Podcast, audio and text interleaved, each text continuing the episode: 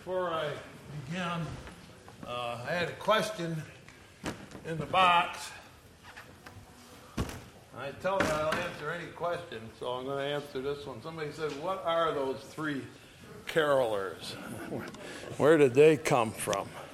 Um, there, there was some folks here, and I think they're both gone now. They both died, uh, but uh, they were collectors of old things, and they were moving away to uh, uh, New Hampshire. And they said, We got these things, and we wondered if you wanted them. And I said, What is it? And they said, Well, I'll, we'll show them to you. Well, they brought a crate with those three carolers in, and the Santa Claus that's on the wall in the back room, uh, he was, he's part of the set.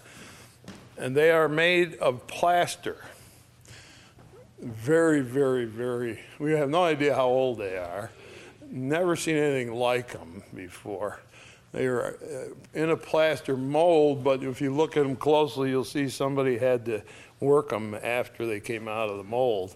And so, uh, very old, we don't know how old, uh, very, very unique, never seen anything like it anywhere else. Where would they belong? Here, naturally. All right? So, uh, that's who, where they came from, and uh, they are unique we treat them with extra tender care because if they broke, I'd cry. They're very unique, and we like them because they belong in a place like this. so I have no idea how old they are. Uh, never seen anything like it, but I'm guessing that they're back in the maybe 1920s, possible. Uh, maybe from that era kind of looks like that. So that's all I can tell you. And I tell you, I like them.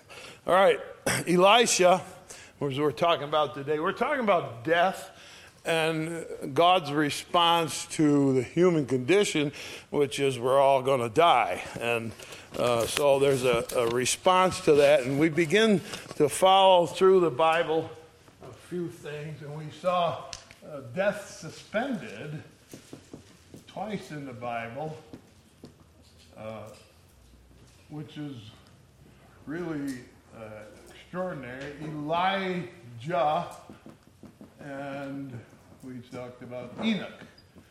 Genesis, Enoch, and then Elijah. And these two men were taken straight to heaven without dying.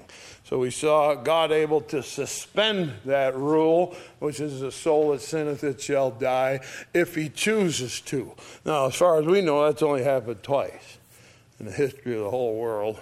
Two people went up to heaven, and that's all we know about. So he has the power to do it, and we just contemplated that they might come back and die. We talked about the witnesses in the book of Revelation.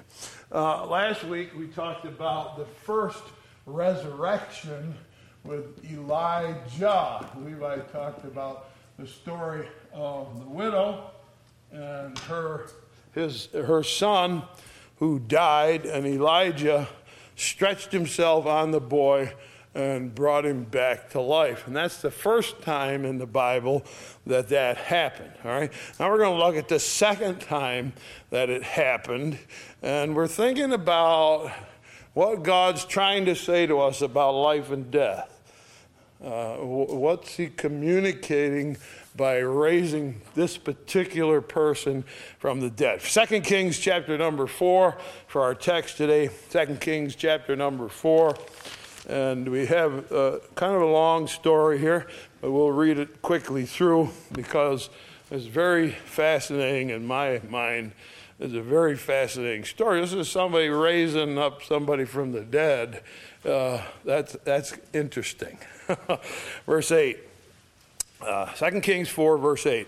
It fell on a day that Elisha passed to Shunem, where it was a great woman. That's a very, uh, not famous woman so much as a wealthy woman who lives there. And she constrained him to eat bread. And so it was that off as he passed by, he turned in thither to eat bread. So he eats meal every time he goes by at the house. She said to her husband, Behold, now I perceive that this is a holy man of God which passes by us continually. Let's make a little chamber, I pray thee, on the wall, and let us set for him there a bed and a table and a stool and a candlestick. It shall be when he cometh to us, he shall turn in thither. So they make a little apartment on their house. When Elisha comes by, he's got his own little apartment. All right? verse 11 fell on the day that he came thither turned into the chamber and lay there. And he said to gehazi his servant all right now enter into the story this fellow named gehazi. Uh, he is a servant a helper to elisha.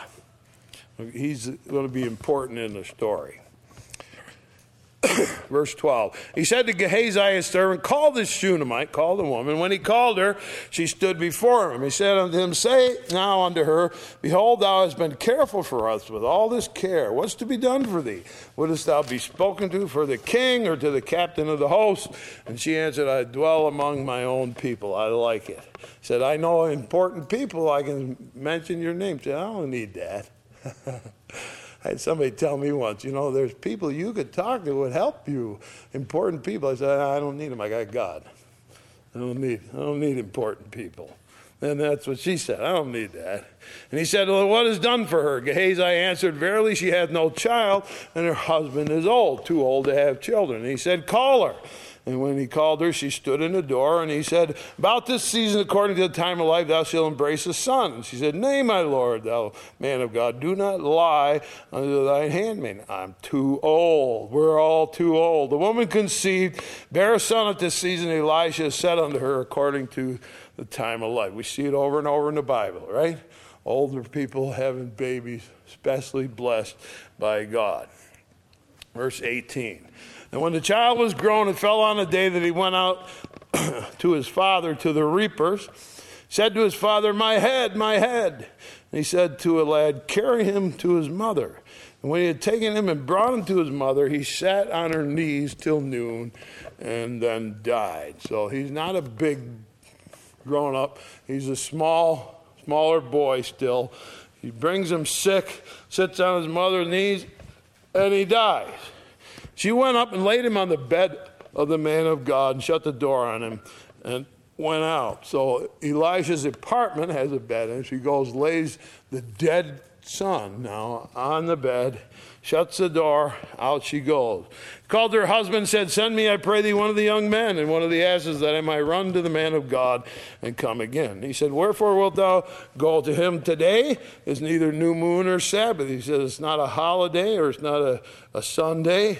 Uh, why are you going? And she said, It shall be well. Good answer. Good answer. What does she think? She think he can raise that boy from the dead? Hmm. So she saddled an ass and said to her servant, Drive, go forward, slack not thy drive for me, except I bid thee. She went to came to the man of God to Mount Carmel. It came to pass when the man of God saw her far off, he said to Gehazi his servant, Behold, yonder is the Shunammite. Run now, I pray thee, to meet her, and say unto her, Is it well with thee? Is it well with thy husband? Is it well with the child? And she answered, It is well. And so she says uh, to her husband, It's going to be fine. And Gehazi, who's a lot younger, runs to the woman and says, What's up? Nothing. Everything's good. It is well. All right, it is well. And then here's where it gets fascinating. Verse 27. She came to the man of God, Elisha, to the hill, caught him by the feet. She grabs him, laying on the ground, got him by the feet. Gehazi came near to thrust her away. Said, Get away, don't do that. And the man of God said, Let her alone, for her soul is vexed within her, and the Lord hath hid it from me and hath not told me. There's a fascinating thing. The Lord hid it from me. And he says, I don't know what's wrong with her. She's grabbed hold of my feet. She's got some very serious problem. I don't know what it is. God hid it from me. He wasn't used to that. See? He wasn't used to that. See, God doesn't hide anything from me. I can do whatever I want to do, and God tells me, and off we go. And God hit it. I don't know what's wrong. She's got my by the feet, and I don't, don't know what's wrong. God hit it. it. It's being in tune with God. And being in tune with God is a pretty uh, unique thing to be. Now, pianos are in tune because we tune them to be in tune. And if I play this note, what do you hear? Can you hear it? There's a note playing. It's not the note I play. You hear that one. The reason you hear it because this note set that one vibrating. And so I play that note, hear it? You can hear it vibrate. Maybe your ears aren't as good, you can't hear it. But the, it's vibrating. One note, perfectly in tune with the other note, causes the string to vibrate. Same is true with God. Perfectly in tune with God, God moves, you feel it. God moves, you know it. Right, to be perfectly in tune with God. Elisha is perfectly in tune with God. God does something, he knows it. He can feel it. He can feel like the piano string feels the vibration. And so uh, there's a whole bunch of notes on there. We could do the same thing. And so what it is, is he's surprised. How come I don't know this? Why don't I know it? Why would God keep a secret from, from Elisha? Interesting question. Let's go on, see if we can answer the question. All right, we're at verse 20. uh, verse 28. And she said, Did I desire a son of my Lord? Didn't I not say, Do not deceive me? She said, I didn't ask for a baby. You offered it. Right? I didn't ask. And he said to Gehazi, Gird up thy loins, take my staff in thy hand, go thy way. If thou meet any man, salute him not. If any man salute thee, answer him not again. Lay my staff on the face of the child. And so Gehazi says, I want you to go and uh, take my staff and run. You're younger than I am, you run to that house, and I want you to lay my staff on the dead boy's face. Verse 30. And the mother of the child said, As the Lord liveth, as thy soul liveth, I will not leave thee. He still got her by the feet. She still got him by the feet. So he rose and he said, All right, let's go. And Gehazi passed on before them, laid the staff on the face of the child, but there was neither voice nor hearing. Therefore he went again to him, and saying, The child is not awakened. So, first response from Elisha take my staff fast as you can, run, and put it on that boy's face. So he runs ahead, puts it on the face, just laying there dead. It didn't work. He runs back. Didn't, help. Didn't work. Um, Wonder why. See, the woman, remember what she said? Said to her husband, It's going to be okay. It's going to be okay. I'm going to go get Elisha. And uh, she thinks Elisha can help. And when Gehazi says, What's up? Oh, it's good. She don't want him. she don't want Gehazi. All right? And come to find out, she's right. Gehazi is a bad apple. When we go a little bit further in the story of Elisha, we meet Naaman, who's got leprosy. And Naaman is told by Elisha, go wash in the Jordan River. He goes, I don't want to wash that muddy old river. But he goes and does it, and he's cured from the leprosy. He's a very wealthy man. He goes back, says, I got some money for Elisha. Oh, he won't take it, says Gehazi. He won't take it. But I'll take a little. I'll be happy to take some. He said, Good, I'm happy to give it to you. There he took it. And Gehazi went home, that's money in his pocket. He's pretty happy. He gets home. Elisha said, What's in your pocket? Nothing. He says, You got money in your pocket from the man with leprosy. Now you got leprosy. And right before your eyes, he's covered with leprosy. He's a bad apple. He's got a bad heart. So the stick in the hand of Gehazi is of no value because there's no life in Gehazi, no value in the stick. Elisha's first response is take my stick. But it's a wrong response. He said, God hid it from me. And my first response is, run, get my stick. But that didn't work, all right? So it's a little test for Elisha, all right? Now let's go on. See what happens. Verse 32. When Elisha was coming to the house, behold, the child was dead and laid on his bed. He went in, therefore, shut the door between the twain, and prayed unto the Lord. And he went up and lay on the child, put his mouth on his mouth, his eyes on his eyes, his hands on his hands, stretched himself upon the child, and the flesh of the child waxed warm.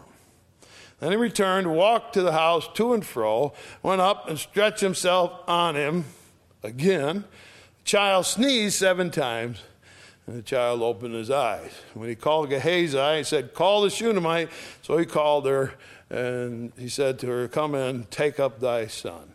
She went in, fell at his feet, bowed herself to the ground, took up her son, and went out. It's an amazing, wonderful thing, all right? So, What's going on? What's going on? What's he been told? All right. Well, I want you to see, and if you remember from last week, you remember what happened last week with uh, second, First Kings 17, when when Elijah did the same thing. Here's what he did. He said to her, Give me thy son. He took her out of his bosom, carried him up to the loft where he abode, laid him on his bed. Same thing, right? Cried to the Lord, O Lord, their God, thou hast brought evil upon the widow with whom I sojourn by slaying her son. Stretched himself on the child three times, cried unto the Lord, said, O Lord my God, I pray, let this child's soul come to him again. And the Lord heard the voice of Elijah, and the soul of the child came into him again, and he revived. So, try to stick. Stick don't work. Boy's dead. What am I going to do? I'm going to do exactly what Elijah did.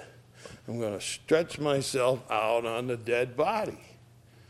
So he stretches himself out, says, mouth on the mouth, eyes on the eyes, hands on the hands. And as he's stretched out, he can feel the flesh is turning warm. But he's not alive, but his flesh is turning warm. And he goes and prays again, comes back, lays himself out again, and the boy sneezes seven times, gets up, says, Where am I? and he re- resurrected him from the dead. All right? Now, if you look, is, is an important part of the story. Back a couple pages to chapter 2. Elijah, who's from last week, who resurrected the boy, and Elisha, who just resurrected another boy from the dead, are taking a walk. And they're walking together. And uh, so as they're walking along, in verse 8 Elijah took his mantle, wrapped it together, smote the waters, that's the Jordan River, and they divided hither and thither, so they both went across on dry ground. It's miraculous. All right. And he goes up to heaven, which we've discussed a couple weeks ago, on a chariot, and his clothes fall off, his coat falls off. So Elisha, the one who's left, says he took up the mantle of Elijah that fell from him, went back and stood by the bank of the Jordan. Took the same coat that Elijah did, fell from him, smote the waters. Where's the Lord God of Elijah? And when he smitten the waters, they parted thither, and he comes back across. And the, what they say, and the sons of the prophets who were viewing him at Jericho saw him, and they said, The spirit of Elijah does rest on Elisha. And so they share the same spirit. They have the same spirit resting on it. Spirit that used to rest on Elijah now rests on Elisha. What spirit is that? That's the Holy Spirit, we call it. All right? Same person of the Trinity that we have coming on us. Spirit comes on us. All right? Now, think about how they did this. They stretched their bodies out, both of them are on the dead body. And it's like what? You want your life to go in to him because they're mouth to mouth. I don't know if they did mouth to mouth. By that time, anybody who knows about those things well, that, that wouldn't help now. Uh, but Genesis 2, watch this. Verse 7. The Lord God formed man of the dust of the ground. So he made a human body that's dead, but it's all made. And breathed into his nostrils the breath of life, and the man became a living soul. So, where'd they get their idea? So, God did when He made the first human. He said, made a body and it's laying in the dust because He made it from the dust and He breathed life into it. And so, He is a life giving spirit. It's a life giving spirit that Elijah passed down to Elisha it's the Holy Spirit, and He breathed life into the human race in the beginning, and He still does, as far as I'm concerned. Every baby that is born has the breath of God put into him, and they live. And don't think we did it on our own. All right? It is the breath of God breathing into people that makes them alive. He is a life giving spirit. Now, I want to answer the question why does God resurrect two boys, one under Elijah first, and the second one under Elisha? Why does God do that? What's God thinking when He resurrects these two boys from the dead? What's in God's mind? Well, if you were to read First Kings, where you come to the story of Elijah, and then read on through into Second Kings, where woven into the text of the story of these two prophets, you would come to a conclusion. The nation of Israel is dying. The nation is dying. There's not one good king on the whole list of the northern kingdom of Israel. There's not one good king on the whole list.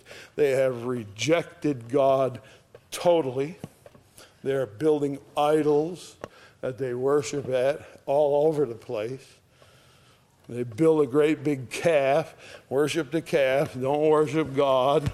And, uh, and so there's a total rejection of God, and the nation is dying spiritually. But now we have proof right in the middle of all that evil that's going on that there is a life giving God able to resurrect the dead. And He is breathing life into people that want it. All right? Spiritual life into your heart. Folks, we don't need to live in the darkness. We don't need to live in those bad places. God can breathe life into us. He has the power to breathe life into you.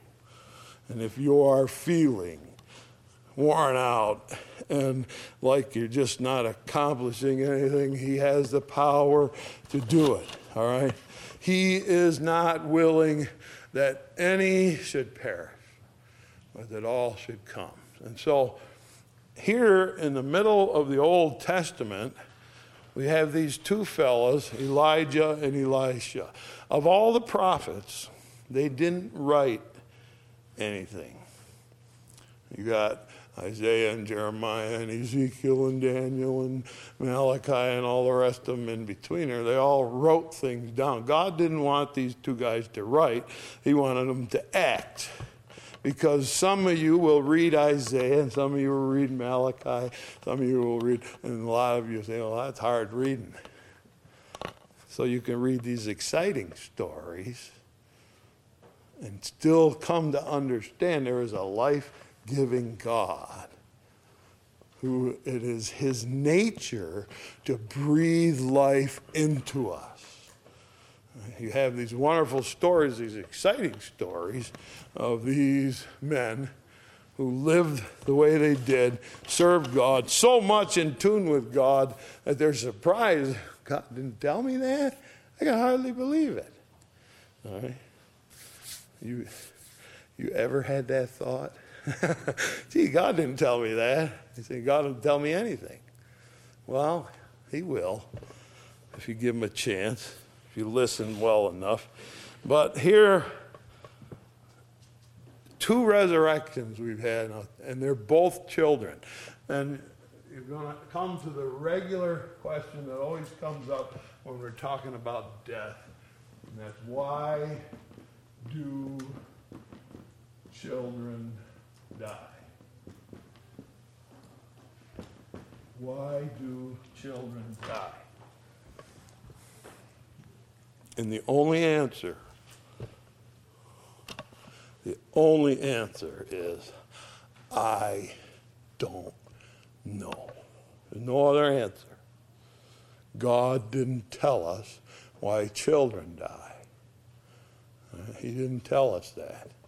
And I've sat by gravesides and had people ask me that, and I have to tell them the truth. I don't know. I buried little babies.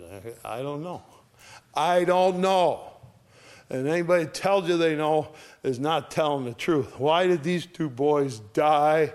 Well, I think we can maybe say with these two, because God was going to use their lives to teach about resurrection from the dead. So that in our hearts and in our minds there would be this thought we've got a life giving God. We have a life giving God. He can breathe into us life.